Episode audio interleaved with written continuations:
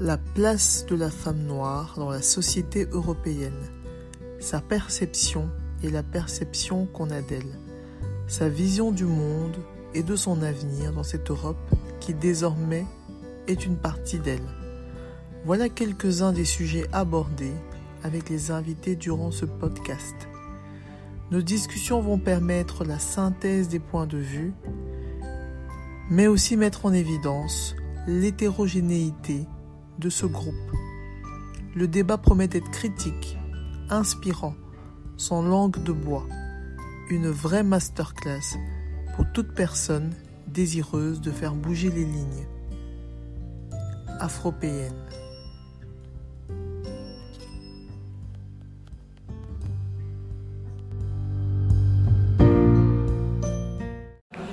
Bonjour Nancy, bienvenue sur le podcast Afropéenne. Bonjour Madame l'Afropéenne. on va pas s'en remettre. Donc aujourd'hui on enregistre dans un bel endroit. Euh, c'est l'hôtel Tree, Le Double Tree. Double Tree à Regis. Donc on va faire une petite dédicace. Merci de nous recevoir. Et alors euh, on va commencer direct euh, dans les starting blocks. Est-ce que tu peux te présenter? Oui, bien sûr. Alors, je m'appelle Nancy Djokoto-Pomenia, je suis Mhm. franco-ghanéenne. J'ai grandi dans une petite ville de province qui s'appelle Dole. Et puis, par la suite, j'ai voyagé pas mal entre l'Europe et l'Afrique, Ouais. notamment à la recherche de mon identité. Mhm. Donc, actuellement, je travaille à l'Agence européenne de la recherche. Et j'ai travaillé environ 15 ans sur les relations Afrique-Europe euh, au sein de l'Union européenne et au sein de l'Union africaine. Principalement. Après, j'étais dans d'autres organisations. Si, si, si. Ah. Mais t'inquiète, ça va venir, t'inquiète. Nous, on aime bien les histoires croustillantes, donc euh, Miam, on miam, aime bien miam. tout ça. Donc, je vais poser une question, tu vas rigoler, mais c'est la question que je pose toujours dans le podcast. Est-ce que tu connaissais le terme afropéenne avant de passer sur le podcast? Yes, je le connais parce qu'en fait, euh, donc je sais que ça a été inventé par Zap Mama, par le groupe Zap Mama, C'est bien ça. qui a créé ce terme et que ensuite il a été théorisé par Leonora Miano, Exactement. Madame Leonora Miano, la grande La Leonora Miano. euh, la seule et l'unique. Tout à fait. Je suis une grande fan.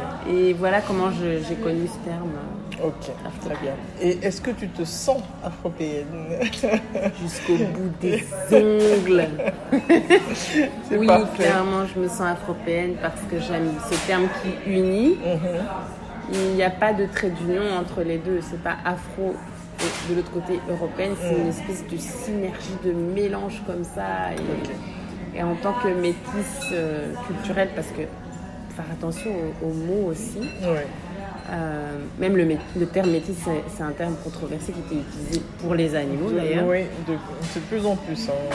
Tout à fait. Et, et donc j'aime bien ce terme parce que c'est un terme qui englobe euh, tout un ensemble. Pour moi, c'est le côté afro, euh, c'est la connexion émotionnelle à, à l'Afrique. C'est vraiment ce, ce rapport émotionnel au continent africain, Mhm. à mes racines du côté de mon papa. Et européenne, voilà, c'est plus la culture européenne que j'ai intégrée euh, par mon éducation et mes expériences et mes voyages. Ok, parfait. Excellente réponse. Merci. 10 sur 10. Oh, trop bien Est-ce que j'aurai le droit à un petit... On verra. On verra, ok. C'est pas encore fini. ok. Bon, alors, bon, en fait, c'est drôle parce que je te pose des questions, mais comme j'ai lu le livre, je connais la moitié des réponses, mais c'est pas grave. Ouais. Pour les auditeurs et les auditrices. Raconte-nous un peu euh, cette vie folle que tu as eue. Tu as eu une enfance euh, particulière. Euh, tu as eu une expérience euh, quand même assez riche. Et tu travailles depuis plusieurs années à cheval sur deux continents, peut-être plus. Mhm. Mhm. Non, c'est Donc deux. Bon, écoute, il y a pas mal. Donc, euh, est-ce que tu peux nous raconter un peu qui tu es? Je mange euh, Mhm. en même temps. Qui je suis, c'est toujours une question qui est compliquée parce que ce serait une question qui mériterait des heures euh, pour, pour y répondre. Parce juste. que si je te réponds à qui je suis, il y a forcément certaines parties que je vais, oublier. On ne peut pas tout dire en quelques minutes. Mais en tout cas, euh, pour être synthétique, je pense que euh, dirais je suis quelqu'un en évolution déjà. Ok. Donc euh, c'est compliqué de, de- Je suis pas la même personne. Euh, enfant, ado, maintenant femme. Je sais pas comment je serai dans, dans le futur et je crois que c'est ça aussi qui est chouette, c'est de pas savoir totalement qui on est. Ok. Donc, C'est euh, Très philosophique ce que tu dis. Mais j'aime bien. Euh, donc, qui je suis? Je pense que je suis une rêveuse. Euh, je suis, quelqu'un d'hypersensible et, et, euh, et, donc, c'est- hyper dur pour moi de répondre à cette Ouais, je- question. C'est une question qui te fait Mais alors, qui je suis sur quel. Sur, essaye de m'aider un petit peu sur quels aspects, quoi, Bon. tu vois, parce que c'est une question tellement vaste. C'est une question que- très vaste. Ouais. Bon, alors du coup, on va partir sur quelque chose de plus euh, concret. Est-ce que tu peux juste nous raconter Oui. Ton enfance Comme ça, on va nous deviner qui tu es. Tu racontes un peu ton enfance, ton adolescence et Ah. après euh, ton parcours de jeune adulte. Alors, mon enfance, euh, c'est une enfance dans une petite ville de province qui Mhm. s'appelle Dole, Dole. dans l'est de C'est la, la France. première fois que j'entendais. euh, C'est vrai que l'Est de la tu France. connais pas Non. Eh ben, c'est la, la ville de Louis Pasteur qui a inventé le C'est vaccin vrai. contre la rage. C'est une petite Moi, tu ville. vois, euh. Ah, tu Ouais. connais la moutarde de Dijon? Oui, bien sûr, Ben Dijon. Voilà, mais c'est à Dijon. 50 km de Dijon, tu vois. Et Besançon aussi, qui est le. Besançon, ville, connu. Voilà. Ouais. Et donc c'est pas loin de, pour ceux qui connaissent pas trop, euh, comme moi, je sais pas toujours le sens de la géographie. C'est pas loin de la Suisse. tu vois? Ça, ça Bon, n'aide c'est à quelques Ouais. à deux, Mais, franchement, heures, Besançon, euh, Dijon, ça c'est super connu. Ouais, voilà. Désormais, Dole est Dole, connu c'est au milieu, Au quoi, milieu. tu vois. D'accord. Dole City Beach pour les Dolois qui nous écoutent. Carrément. C'est voilà. Alors mon enfance, c'est une enfance sans forcément mon papa, Mhm. avec euh, ma maman qui est donc franc-comtoise. Mon papa est ghanéen. Et donc c'est une enfance euh, qui, je dirais, euh, euh, est vraiment fortement baignée dans la, la culture jurassienne, franc-comtoise, ambiance de petite ville. Moi, ce que j'aime bien, c'est vraiment ce côté simplicité. Mhm. Pas simplicité d'esprit, mais humilité. Enfin, Mhm. tu vois, un peu, on, on se Une prend pas la tête, chichi. quoi, tu vois. Ouais. Voilà, une vie sans chichi, c'est Mhm. tout à fait ça. Avec des valeurs humanistes que je trouve euh, vraiment valables. Mm. Bon, après, elles sont remises en question avec l'actualité, mais en tout cas, à la base, euh, moi, je trouve que les, les Jurassiens, c'est des personnes euh, vraiment humbles, quoi, tu vois. Donc ça, c'est le côté que, que j'aimais bien étant enfant. Et, euh, et, et- et par contre, bon, il y a aussi le, le pendant euh, plus dark, on va dire. Mhm. Euh, le fait de pas toujours se sentir à l'aise dans, un, dans une petite ville euh, qui, en tout cas, me paraissait assez monoculturelle. Il n'y avait pas trop de diversité Ouais, et, encore moins de personnes euh, d'origine africaine, si je Mhm. peux dire. Et, et voilà, je crois que c'est un mélange entre, entre ces deux tendances. Quoi. Après, Ça c'est dans les années 80 en plus. hein. c'est dans les années Ouais. 80. euh, ben, en fait, ce qui. Enfin, je pense qu'il y avait un espèce de racisme des fois primaire, tu Mhm. vois. Mhm. Mais d'un autre côté, on parlait pas trop de ces questions, quoi, parce qu'il y avait moins de problèmes économiques, donc du coup, Ça tu joue. vois, C'est clair joue. que ça joue. Ouais. Donc du coup, c'était plus tranquille. Moi, je voyais moins de tension. Il y avait Que pas maintenant. tout- voilà, il y avait, il y avait beaucoup moins de tension qu'actuellement. Et d'ailleurs, je, je me demande, tu vois, si, euh, euh, enfin, je veux dire, pour régler un problème, il faut trouver la bonne question. Et, Mhm. et je me demande si des fois le problème c'est pas euh, un problème d'inégalité sociale Non, qui retranscrit sur des questions d'identité. Mais C'est- même plus une question, c'est une évidence. Je pense que tout le monde en est tout à fait conscient, mais il y en a que ça arrange de continuer Hmm. à utiliser, euh, à utiliser le- le- la, la race, si je peux dire ça, en sachant très bien que Oui, voilà. la race n'existe pas, mais à utiliser la race de Hmm. façon à porter leurs projets, qui ne sont pas des projets très glorieux. Ça, Mais moi, je je, je me pense dis que... tout le monde est bien conscient que c'est plus un problème Ouais, de classe que de race. Oui, parce qu'en fait, moi, par exemple, j'ai fait le programme Erasmus Mhm. et la diversité, sur le coup, c'était juste génial, tu vois, parce qu'il n'y avait pas ces problèmes de classe. On avait Ouais. tous une bourse, on était tous à peu près à égalité. Bon, bien évidemment, euh, certains qui étaient plus égaux que d'autres, mais en fait, quand tu n'as pas ces tensions, Oui. tu vois. Quand tu as euh, supprimé une donnée, voilà, là on voit que tout le monde se retrouve finalement en face. Voilà, et du coup, la diversité devient quelque chose de vraiment cool. Mais, mais il faut que l'est. vraiment les autres facteurs autour. Et Tu vois, sujets, ouais. Ok, ok, bah ça c'est une belle approche. C'est bien de le repréciser. Je pense qu'on on s'en rend tous compte, mais on est tellement noyé euh, Mm. dans nos émotions Oui, qu'on a l'impression qu'on vient d'ailleurs. ouais. Tu vois, on a tellement joué sur euh, les mots, Mm. joué sur les esprits. On t'a dit, ouais, tu n'aimes pas ton voisin et tu Ouais, trouves que là. Mais en fait, le vrai problème, c'est que tu n'arrives pas à manger, tu n'as pas de boulot. Ouais, c'est ça, les on, gens on souffrent en détourne fait. ton- on détourne complètement ton. Voilà, c'est ça. Et ça marche très bien. Moi, il y a une, une phrase que j'aime beaucoup. euh, je sais pas si tu as lu L'art de la guerre de Sun Tzu. Oui, j'ai lu pas en entier, pas en entier, mais je l'ai lu. Ouais. Et il y a une phrase que j'aime beaucoup, que j'ai lue quand j'étais en Somalie, qui dit euh, Pour gagner une bataille, connais-toi toi-même, Mhm. connais qui est ton véritable ennemi, et, Mhm. ennemi et tu gagneras mille batailles. Et je pense que dans ce combat pour la diversité et l'inclusion, il faut vraiment se poser les bonnes questions et comprendre quels sont les véritables problèmes pour trouver les solutions. Parce Ouais. que si, si tu n'identifies pas le bon problème, forcément tu vas pas trouver la solution. Ça c'est clair. Clair. Et si tu t'attaques aux mauvaises personnes, entre guillemets, qui ne t'ont rien fait, Mhm. ben voilà, tu vas pas, tu vas pas forcément J'espère que-. Le message passe, bah, surtout à nos politiques, parce que finalement c'est eux qui font le sale boulot. Euh, bah, pas tous les politiques, mais c'est principalement des, des politiciens qui font passer des mauvais messages. C'est eux qui ont la voix, tu vois, Mhm. qui passent sur les chaînes de télé, je pense, à certaines personnes en particulier. Mais euh, on, on- on a des chaînes euh, carrément de télé qui deviennent extrêmes dans, dans les propos des journalistes. Moi, par rapport à ça, bon, déjà, j'ai un devoir de réserve avec euh, l'Union Européenne. Je ne Mhm. pas rentrer Oui, dans oui, la déjà. politique. Mais en tout cas, ce que je vois, c'est que. Mais. D'un côté, il y, a, il y a une critique de cette classe dirigeante que je, que je peux comprendre. Et, et d'un autre côté, j'ai l'impression que euh, les gens ne s'impliquent pas forcément dans la vie publique.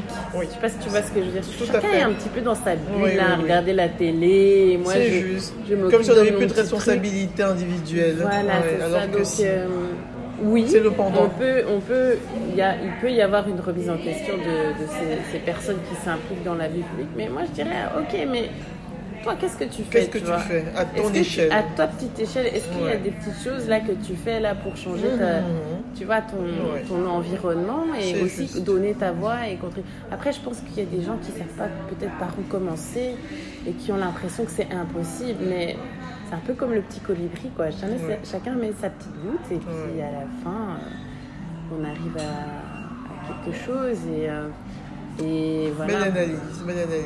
Mais surtout, tout à fait. euh, tu sais, moi je, je trouve qu'on est un peu dans une société où on, on s'accuse tous un peu mutuellement, mais sans forcément déjà commencer par soi-même et par une remise en question de sa propre attitude, quoi, tu vois. De mon expérience, ce que j'ai pu voir, c'est que t'as pas les bons et les mauvais d'un côté, quoi. C'est un peu plus compliqué, quoi. On, on a tous un peu du bon et du mauvais en nous. Et euh, en fonction de qui on rencontre, des expériences, ben, on développe l'un ou l'autre des côtés, quoi. Mais on- en fait, moi, j'ai j'ai envie de dire, on est tous euh, le problème et la solution en Ouais. même temps, quoi. Ouais. Tu vois, et Non, mais j'adhère totalement à ce que tu dis là. J'adhère. merci, merci. Franchement, c'était un beau message. C'était un beau message. merci. Mais dans tout ça, comment est-ce que ton papa se Mm. retrouve dans les années 80 Hmm. dans le Jura? Parce qu'il faut le sais pas faire. ce qu'il lui a pris, là. À, à- à Paris, à Paris, on, on peut comprendre. Paris, on peut comprendre, mais dans le Jura, ouais. Mais en fait, bon, la vie euh, dans la elle est Mhm. plus agressive qu'en- peut-être en province sur certains aspects, en tout cas. Mhm. Ça dépend lesquels. Mhm. Donc à un moment donné, euh, il en a vraiment eu marre quoi, de Paris parce qu'il vivait, euh, ben, il vivait des fois sous les, enfin il était euh, comment dire à la, à la rue. C'était une vie très rude. Il y avait beaucoup de violence, beaucoup d'agressions et je pense que la, la vie à la campagne était plus paisible et en même temps offrait beaucoup moins d'opportunités économiques Oui. pour pouvoir euh, prendre euh, voilà, pleinement sa place, en plus en tant qu'homme, africain. Mhm. Tu vois un peu la fierté, Le ouais. les, les hommes euh, voilà, qui ont cette envie de subvenir aussi aux besoins de, de leur famille. Et donc je pense que voilà, c'était le, le côté qui était difficile, en tout cas pour une personne d'origine africaine, homme, euh, dans une petite ville euh, monoculturelle, Ok. Ok. à mon sens. À bon sens. Ça va. Et donc il arrive, euh, il arrive quand même à se faire une petite place. Il Ouais. rencontre ta maman. Voilà. Ton frère et toi vous arrivez. Voilà. Hello. Oh, oui. Et puis papa repart. Et puis papa repart, voilà. Donc par rapport à ce départ, bon, euh, le, livre c'est un livre humaniste, donc c'est sur la réconciliation. Oui, oui, ça j'ai bien. C'est euh, sur euh, la transformation de, de certaines émotions comme la haine, la colère, la tristesse, la peur, en une énergie plus positive d'a- d'amour et de réconciliation. Et à un moment donné, dans le livre, je, je cite Saint-Exupéry qui dit que euh, on ne, enfin, euh, l'essentiel est invisible pour les yeux et qu'on le voit bien avec le cœur. ouais. Et, et donc, voilà, quand tu commences à, à t'ouvrir comme ça, euh, mais tu contextualises le départ, tu comprends aussi les difficultés auxquelles il était confronté. Et, euh, et- et donc, ta souffrance ne, ne t'empêche plus de voir la souffrance de ton père aussi. Oui, tu es moins centré peut-être sur. sur Et, toi. et ce qui est bien aussi, toi, c'est que tu es tout le temps dans une démarche de, de recherche.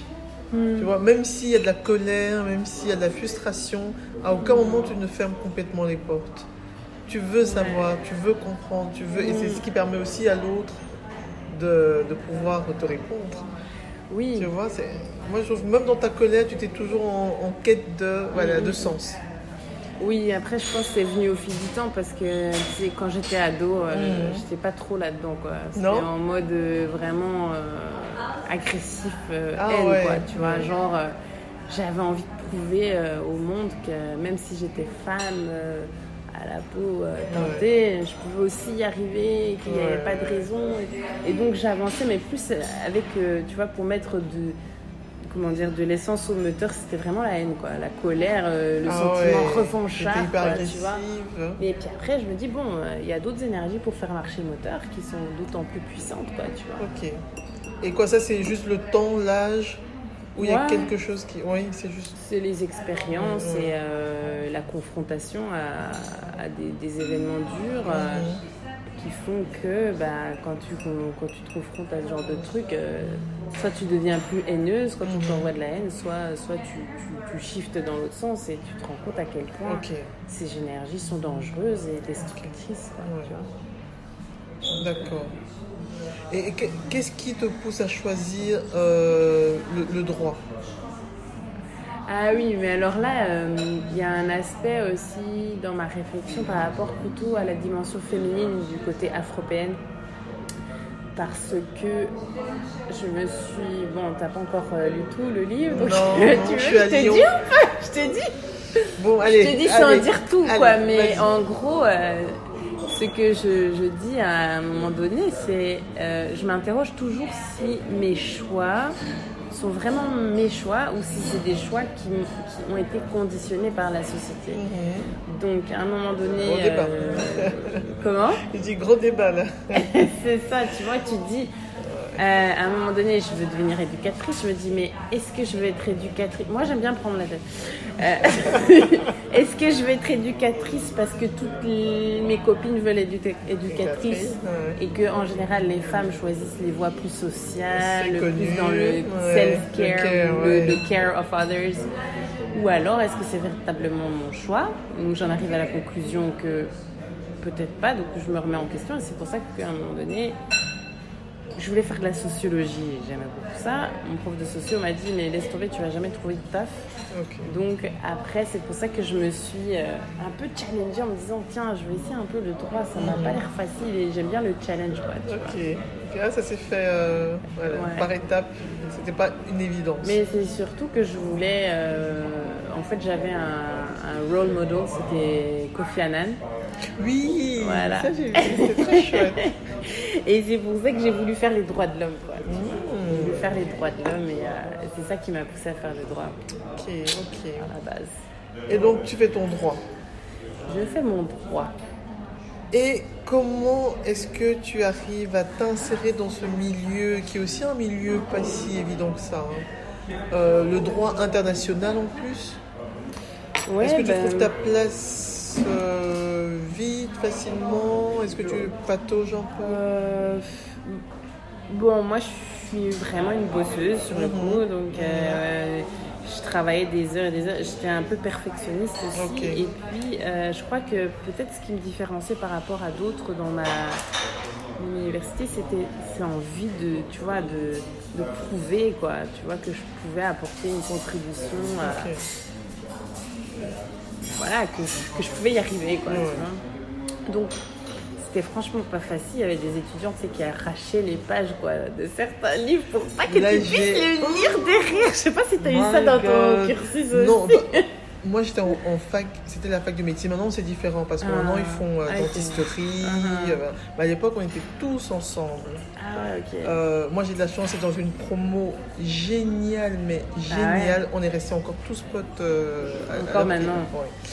Mais avant et après, my god. Ah, c'est Ah ouais, c'était des croche-pieds. euh, Vas-y, Ah. étale dans les escaliers. C'était- C'était hein. violent. C'est violent. euh. J'ai vu des gens qui me disaient depuis la première année, oui, moi je veux faire gynéco, moi je veux faire ci, moi je veux faire ça. Mmh. Et euh, à la première année d'in- d'internat, ils abandonnaient. mais Tellement c'était euh, violent, agressif. C'était hyper compétitif. Oui, très. Donc moi j'étais dans une promo où on a été assez protégés. On, bon, on était très peu. Donc on, avait- on Mm. avait euh, le numerus clausus à l'époque. Hmm. On était tellement peu qu'on l'a pas eu. Il y avait de la place pour tout le monde. donc Ah ouais, ouais. ça, ça, ça a aidé quand même. Hmm. Mais c'est vrai que j'ai entendu des histoires. Non. On dit euh, on est à Nif ou hein. euh, on est en prison ici? Non, mais c'est trash hein, ce qu'on fait vivre aux petits Mais jeunes parce qu'au final, c'est des petits jeunes euh, qui ont quoi 18, 19, 20. euh, Et c'est C'est quand, Ouais. même- c'est quand même particulier quoi. Non, mais c'est animal quoi. ça- je me suis dit je ris, je pleure parce que à la fois c'est drôle, à la fois c'est hyper triste. C'est triste, c'est, quand même une espèce de sélection naturelle quoi. Des...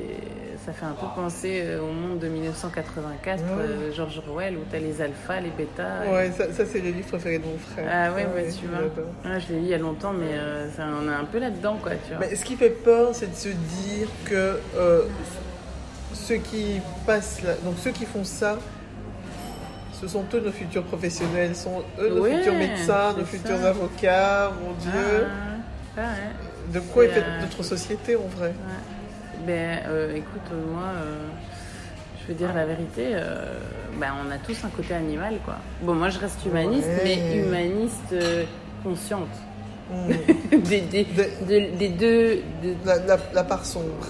voilà, la part Ouais, lumineuse moi, je et de la que je, sombre. je suis pas assez euh, consciente de ça. Voilà. Ben, écoute, euh, moi, j'ai fait un petit tour en, en- quand même en Somalie, donc Ouais. malheureusement, j'ai pu voir deux, trois trucs. En, en pleine crise.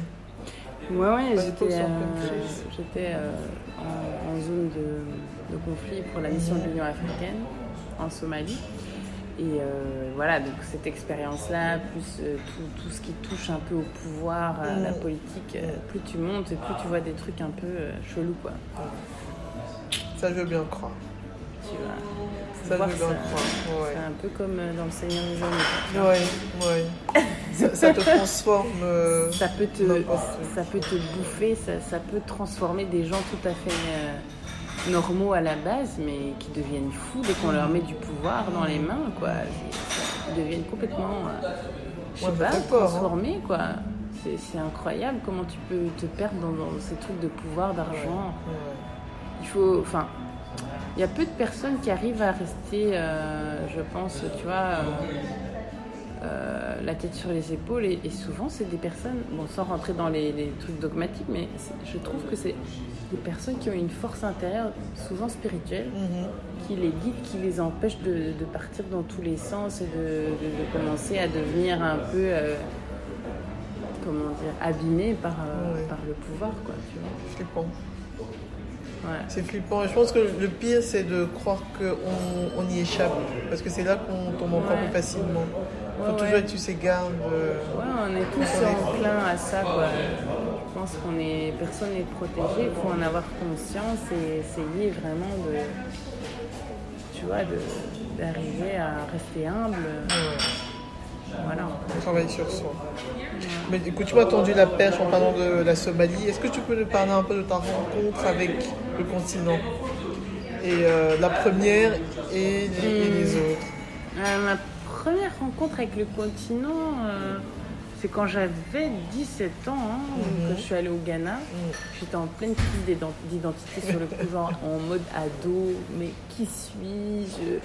Mais comment ça se fait que j'ai la peau noire? Mais je sais pas d'où je viens. On me dit que de retourner dans mon pays, Ouais. mais, mais moi je suis, je suis française, je suis jamais allée là-bas, quoi, tu vois. Quel pays?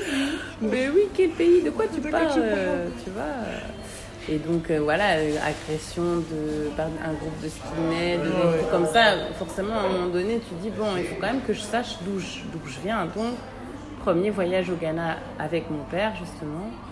Et, et donc, euh, ça, ça a été vraiment salvateur. Quoi. Ouais. Tu vois, le fait. Bon, c'est après, ah, c'est un peu bizarre, quoi, parce que tu rencontres des cousins, des tantes, tu vois, des gens que tu es censé connaître, quoi, tu vois, mais pour autant, même la langue, c'est une barrière, quoi, tu Ouais, vois. ouais. Moi, à l'époque, je parlais pas l'anglais, euh, donc c'était compliqué, tu vois. Euh, je découvre que j'ai un frère. Oui. Ça aussi, c'est pas. Et c'est bien, vous arriviez tout de suite à connecter. Ouais, ça, ça, franchement, ça trop m'a. On a trop connecté. euh. Et donc, euh, bon, bah, il y a, il y a toutes ces découvertes de la, la vie en communauté déjà. Les maisons sont faites de telle sorte que euh, tu peux vivre en grand, en grand nombre, quoi. Ah oui. Parce que tu as des certaines annexes, donc tu Des peux être en- Voilà, tu peux être ensemble sans être ensemble. C'est ce qui permet la vie en communauté. Donc, découverte de la nourriture, découverte de la culture, découverte des paysages, euh, déconstruction des stéréotypes Ouais. aussi par rapport aux femmes.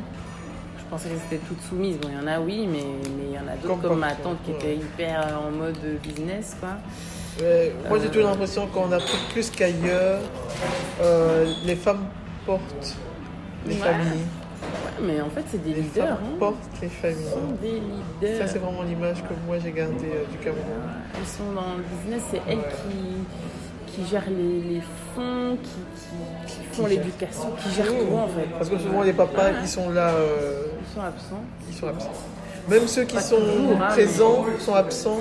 Mm. Parce que le père est un peu, tu vois, quelque part là en haut, Ouais, un peu inaccessible. En fait, le quotidien, ce Le sont les mamans qui gèrent. Ce sont les mamans. Enfin, j'ai discuté avec une euh, invitée qui, qui me disait c'est fou, mais euh, au, au- au pays, c'est comme ça que nous on dit au Cameroun, au pays, bah, quand tu es enceinte, bah, ta vie doit continuer. Tu dois continuer on te passe rien. Et je lui répondais, mais en réalité, si une maman s'arrête, Mm, ta mm, vie mm. s'arrête. hein. La plupart des familles, si la maman s'arrête, la vie s'arrête. Donc je dis, oui, c'est. On dit souvent éduque une, une, une femme, tu éduques toute la famille. Oui. Guéris une femme, tu guéris toute Toute la, la famille, c'est vraiment un pilier quoi. Et, euh, Dans nos pays africains, c'est encore plus vrai. ouais. C'est encore Et ce que j'ai bien aimé aussi, c'est euh, c'est qu'en Afrique, je trouve que quand tu as des enfants, la vie s'arrête pas. quoi. Oui. T'es plus en vase, enfin t'es pas en vase clos comme en Europe. quoi. T'as as toute une communauté qui peut t'aider. Et Genre si tu veux aller en ville, ben, tu donnes à ta soeur, tu donnes à ton cousin, tu donnes à ta tante. On se pose pas de questions. Voilà, c'est pour ça que les gens peuvent se, se- se- se sentent le droit de faire plus d'enfants. Ouais. Aucun moment tu te dis, oh, Dieu, le deuxième, Comment le stress, comment je vais te garder T'as moins de stress, quoi, parce que t'es plus dans. Voilà, c'est- plus la communauté qui te Mhm. soutient. Quand la maman vient d'accoucher, euh, voilà, elle a tout un soutien. Et ici, tu es en gros, tu te démerdes, quoi. Tu, vois. Tu viens d'accoucher, après trois jours, on te renvoie de l'hôpital.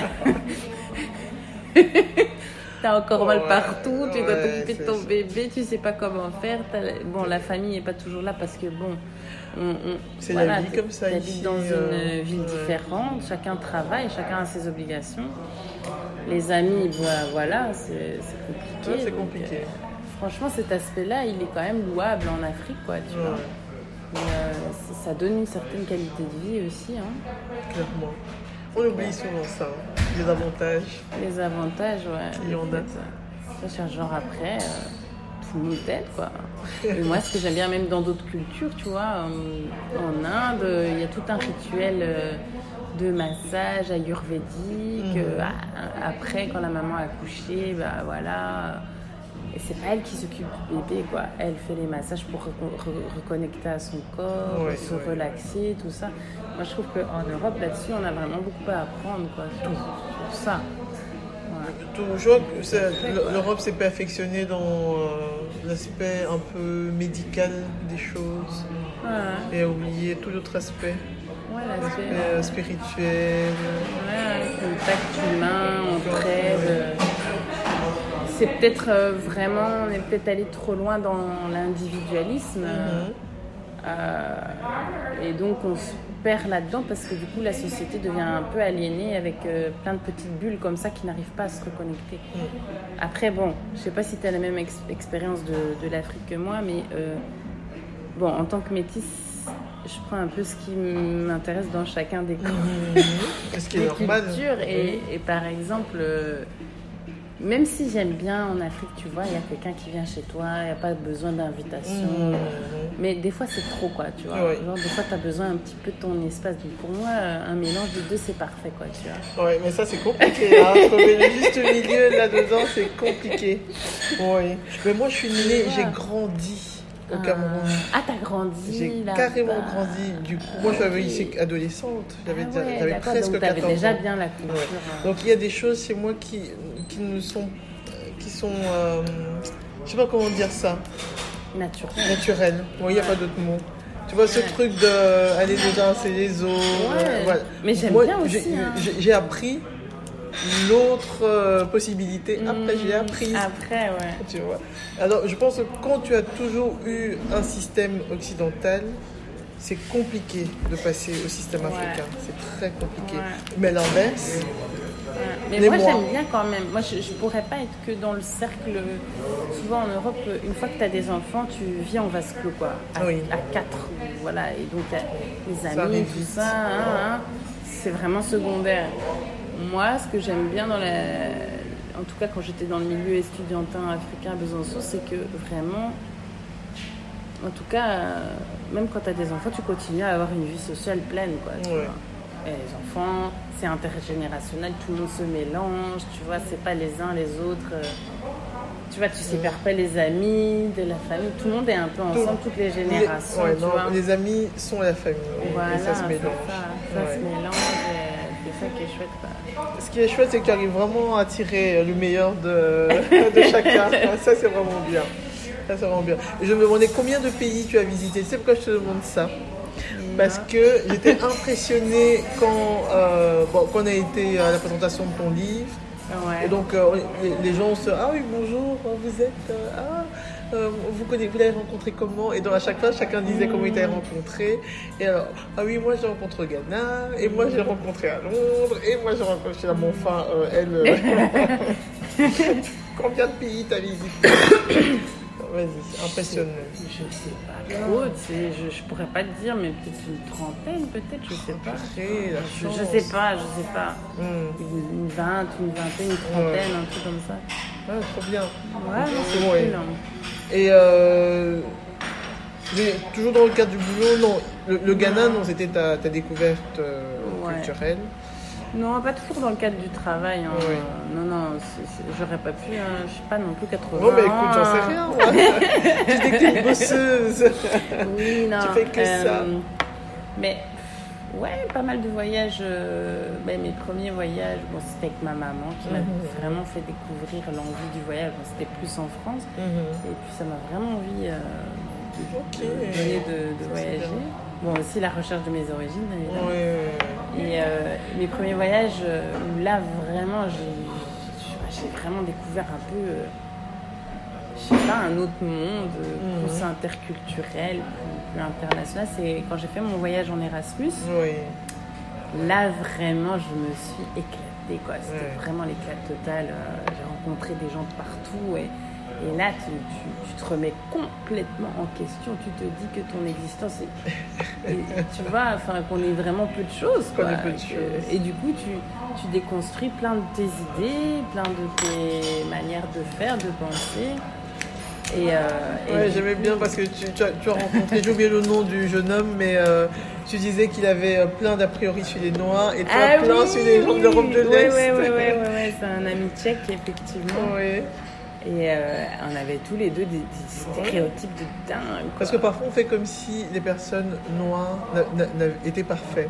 Tu vois qu'ils avaient pas Ah de, oui, qu'ils étaient pas, ils pouvaient pas être racistes. Et euh, ça ouais. parfois ça me gêne, ça me gêne aussi.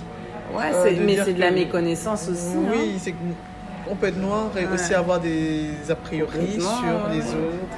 Oui, ouais, c'est euh, pas- il y a des a priori sur les Arabes, il y a des a priori sur euh, Ouais. plein de monde, quoi. Même entre Noirs, euh, Même, bon entre, entre tribus. Enfin.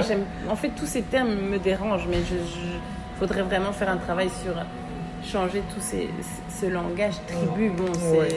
un peu bizarre, minorité ethnique, tous ces termes-là qu'on utilise dans ces débats sur la diversité, des fois, je, persuadée que voilà, on doit les changer, enfin, en tout cas, les faire évoluer. Mhm. Mais oui, euh, cette idée que tous les Africains sont gentils, c'est une aberration. Enfin, moi j'avais aussi cet a priori, c'est pour ça que je juge pas. Mhm. Mais après, euh, vu la réalité, c'est pas vrai. Quoi. C'est certainement pas vrai et ça, n'aide pas à faire avancer euh, Non, le projet, tu vois, de continuer à penser ça. Non, parce que ça Comme te place avait, dans euh, une position ouais. du bon gentil de la victime, euh, qui n'est pas acteur. Ouais. Et c'est vraiment réducteur, quoi. Je pense qu'il faut, faut un petit peu sortir de ça. Oui, euh, certes, on est quand même le fruit de, de traumatismes Mhm. collectifs, individuels. On peut quand même pas non plus être dans le déni et dans l'amnésie collective et individuelle de ce qui s'est passé. Mais en même temps, on, on doit aussi se remettre en question et prendre nos responsabilités nos pour avancer réfléchir à notre manière d'être, qu'est-ce qu'on peut faire pour avancer, pour changer, pour évoluer. Et ça, ça demande toute une remise en question, tout un travail de malade et euh, voilà. Le chantier. Il y a du boulot. hein. le chantier. Mais ne serait-ce que déjà se poser les- la, la question, Ouais, c'est déjà, un, le un début. ouais. Ouais. À chaque fois que tu me tends la perche, j'adore. Grâce à toi, mon truc il est un peu fluide. Comment est-ce que tu vois l'avenir du coup?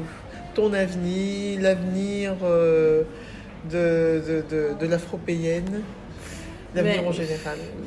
Moi, j'ai- j'aime bien rêver. Quoi. Je Mhm. pense que si tu envoies des, des ondes positives à l'univers, euh, ben, elles peuvent te revenir ou en tout cas se propager. Quoi. D'ailleurs, c'est prouvé scientifiquement que certaines émotions sont transmissibles. Parce que dans le cerveau, tu as, une partie du cerveau qui est la Mhm. partie émotionnelle. Mhm. Et donc, quand tu renvoies des- énergies positives, ben, ça se transmet. Mais quand on voit de la haine parmi euh, dans des discours, incitation à la haine, ça veut dire ce qu'on veut dire, mais ça se propage aussi. Donc, Moi, je préfère avoir une, une vision. Je sais, je suis pas Madame Irma non plus, mais en tout cas, je sais pas ce qui va se passer. En tout cas, moi, je rêve que les Afropéens déjà se reconstruisent en tant qu'Afropéens, c'est-à-dire Mhm. qu'ils connaissent vraiment leurs deux parties. Ok. C'est pas que les métis qui sont en crise euh, d'identité.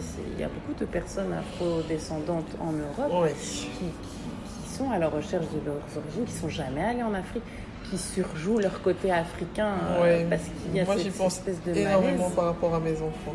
J'y pense euh, tout le temps. Voilà, tout le temps ça. de me dire moi il y a des choses comme tu disais par exemple je dis rentre dans ton pays que moi c'est ça me touche pas pareil que quelqu'un qui Mais ne sait pas où est ce fameux oui, pays dans ça, tout le monde ça. parce qu'à à la limite tu là Ouais. oh, t'inquiète j'y retourne euh, là en été Ouais. donc c'est pas mais je me dis mon fils quand il dira ça il n'a encore jamais mis un pied au Cameroun Comment il va il pas comprendre Et- sait pas qu'il est camerounais en fait alors en fait, tu, sais quoi, euh, les métis de, qui, qui ont une maman euh, d'origine africaine, en général, ils savent plus d'où ils viennent parce qu'il y a cette transmission de oui, l'éducation j'ai par déjà la entendu mère, ça. tu vois. j'ai déjà entendu ça Ouais. Et les papas européens, bon, ils- dans la culture européenne, le père s'implique aussi dans l'éducation. Donc les métis sont plus stables, mais les métis de père africain, Tu sais que c'est fou. euh, Tu, tu vas dire, eh ben, non, parce que moi j'ai entendu, mais j'ai pas prêté plus attention que ça. Mieux, bon, ça reste à prouver. Mais c'est. euh, sans jugement. hein. Oui, sans jugement. En tout cas, moi, c'est ce que j'ai pu remarquer. Et donc, pour le futur, je crois que le futur, c'est nous qui le créons. Et, et euh, à un moment donné, ben, moi, j'aime bien Gandhi quand il dit Soyons le changement qu'on veut voir dans le monde. Oui. Donc, on doit commencer à l'intérieur. Et ça, ça a porté de tous. Donc, c'est une remise en question, une réparation Mhm. des Afropéens de ce qu'ils ont subi. euh, une prise de leur place dans le monde passer de- de- de- d'une certaine marginalisation à aussi euh, prendre part pleinement dans le dialogue entre l'Europe et l'Afrique. Une euh, connaissance de, plusieurs pays, voilà, pour se sentir citoyen du monde et, pas seulement euh, être en position de, minorité dans un pays. En fait, quand tu commences à voyager, tu te rends compte que bah, voilà, quand tu vas au Chili, bah, tu es encore plus considéré comme quelqu'un de, de différent. Et puis, euh, et puis, moi, mon rêve, c'est vraiment que ces Africains, quand ils se seront vraiment bien réparés, là, qu'après, ben, ils permettent justement cette réconciliation entre l'Afrique et l'Europe pour que les nouvelles générations puissent, vivre en paix et, se débarrassent de tout cet héritage vraiment pesant. Qui fait que ben, pour l'instant, il y a beaucoup de, tensions. Euh, euh, entre, les, gens de différentes euh, origines à l'intérieur de l'Europe, mais aussi dans certains pays africains, il y a de plus en plus de colère, de haine envers euh, l'Occident. Et donc voilà, mon rêve, c'est vraiment cette, préparation collective aussi qui passe par les Afropéens. Quelle sagesse Quelle sagesse Non, non, mais arrête J'aime bien qu'on finisse toujours sur une note un peu intello. Et euh, je demande aux gens, euh, oui, est-ce que vous avez un livre à conseiller? Bon, tu nous as quand même cité Attends, Saint-Exupéry, euh, George Orwell, euh, Gandhi. Bon, Gandhi n'a pas écrit, mais il a plein de. Quoique, il a écrit ou pas Gandhi? Non, je pense pas. Gandhi C'est beaucoup de citations. Il a, il a, dû faire des discours, ça c'est sûr. Après, je sais pas, peut-être des essais ou des discours, ça c'est sûr. Donc, je dois quand même donner deux, trois, deux, trois liens. Mais sinon, est-ce que tu as quand même un mantra euh, Moi, mon livre, celui qui m'a beaucoup aidé ah dans ma ah, construction c'est euh, bon, c'est Les Héritiers de Pierre Bourdieu. Pourquoi? Parce que c'est un peu comme une espèce de, de Je suis la troisième sur ce podcast à citer Pierre Bourdieu. Très sérieux C'est dingue. Ben écoute, ce gars, il est juste fantastique parce qu'il a, il a permis de d'identifier les mécanismes de reproduction sociale et comment s'en mhm. défaire. Donc en construisant le capital culturel, le capital euh, social, et économique. Et, moi, c'est ça qui m'a permis d'être là où je suis. C'est en construisant ces je suis obligée de le dire parce que ah, mais non, mais tu ça dois fait trois fois hein, qu'on me le balance. Euh, il, explique euh, tout ça. Il a aussi un livre qui s'appelle La domination masculine aussi, où il explique les, les mécanismes d'intégration des, des, mécanismes de domination par les femmes. du coup, il explique qu'à la fin, tu as même plus besoin des mecs pour pour être dominé. Tellement t'as intégré le truc. Mais ouais, moi, ce serait vraiment Pierre Bourdieu. Ok, et eh ben, écoute, excellente référence, déjà pour moi-même. Hein. et euh, écoute, merci beaucoup, c'était passionnant de t'écouter. Mais pareil. Je vais m'appliquer à finir le livre parce que du coup, tu m'as donné encore envie de le lire plus vite. Donc, euh, je vais faire ça. En tout cas, merci beaucoup pour ta présence sur le podcast. Euh, merci pour ton temps. Merci. Bah écoute, si euh, les, auditeurs veulent en savoir plus, mon livre donc s'appelle l'Afropéenne. Il est disponible euh, sur le site des éditions La et sur d'autres, genre la FNAC, tout ça. et de toute façon, je mettrai les références. Et pour les Bruxellois, c'est Filigrane. Filigrane, trop bien. Ça, c'est la bibliothèque de mon adolescence. Ah, bah j'ai passé des heures là-bas, des heures. voilà. petit euh, que, personne ne voit. Mais voilà. Donc, en, tout cas, euh, beaucoup de succès pour ton livre. Ben, merci. On attend le deuxième. Arrête. Je pouvais pas Mais déjà, euh, ouais, hein, il faut déjà que, voilà. Le premier, ouais, le premier c'est, bah, il va bien se passer. Moi, je l'ai euh, lu à moitié. Je suis au chapitre Lyon. ça fait trop fois que je Lyon la ville, hein, pas l'animal. Hein. non, Lyon la ville. et euh, non, c'est, un livre qui est hyper agréable à lire. Et euh, les pages tournent assez vite. Donc c'est, très sympa. Beaucoup de succès. Merci beaucoup. à très bientôt, j'espère. Salut. Voilà, voilà les amis, j'espère que l'épisode vous a plu et que le podcast vous inspire autant que moi. N'hésitez pas à soutenir le projet en vous abonnant et en partageant les audios avec votre entourage. Laissez des commentaires et plein d'étoiles et à très vite pour un nouvel épisode. Ciao